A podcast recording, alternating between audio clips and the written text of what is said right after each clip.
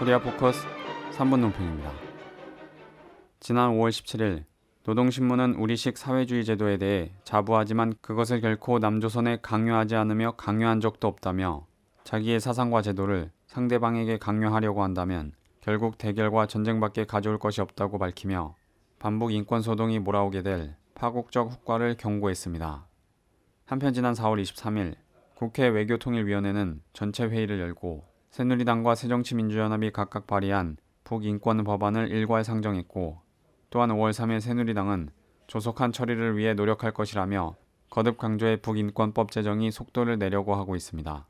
이에 대해 논평하겠습니다. 첫째, 국회에서 현재 밀어붙이고 있는 북인권법의 본질은 인권의 본의와 전혀 상관없는 남북 대결 법안이자 반통일 법안이며 사실상 수구보수 세력들에 대한 지원 법안에 다름없습니다. 특히 새누리당이 추진하고 있는 북인권법의 핵심은 기획탈북과 대북전단 살포를 지원하는 인권재단을 설립하자는 안으로 그동안 고수해온 반북 대결 정책을 법 제도적으로 체계화하자는 반민족, 반통일적인 발상으로부터 나왔습니다.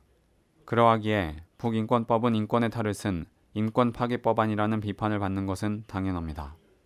박 정권과 새누리당은 지난 이천오년에 처음 발의한 북인권법이 왜 아직까지 국회에서 통과되지 못하고 내외의 반발에 직면하고 있는 이유를 똑똑히 알아야 합니다.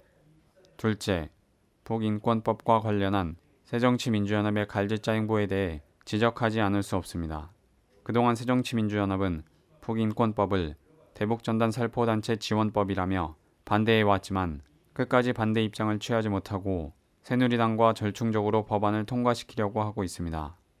문재인 대표는 취임 후 이승만 박정희의 묘소를 참배하고 천안함 사건에 대해 북소행이라고 확언하는 등 새누리당과 같은 목소리를 내더니 북인권법에 대해서도 전향적으로 접근할 필요가 있다며 새정치민주연합이 발의한 북한인권증진법에 조속한 처리를 강조했습니다.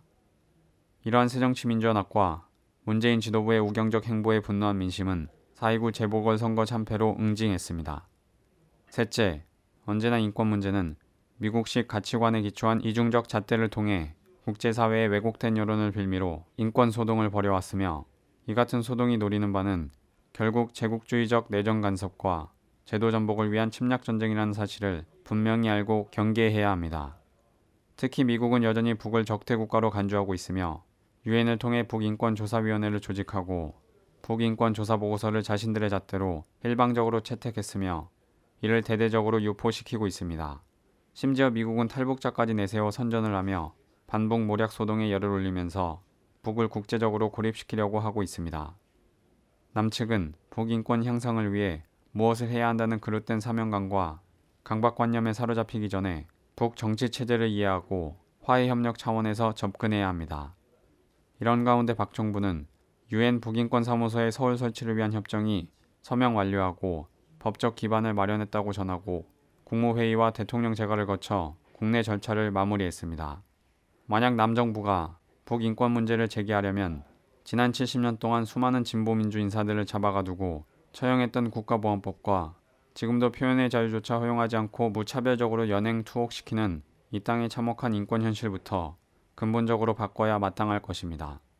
또 삼백사명을 무참히 학살한 세월호 참사에 대해 진상규명 책임자 처벌을 요구하는 유족들과 시민들을 방패와 체류액 대포와 근해 차벽으로 가로막는 반인권적인 폭력부터 근절해야 할 것입니다. 아무런 실효도 없으며 북을 극도로 자극해 남북관계를 더욱 파탄시키는 반통일 대결악법의 국회 통과를 반드시 막아야 합니다. 코리아 포커스 삼 분 논평이었습니다.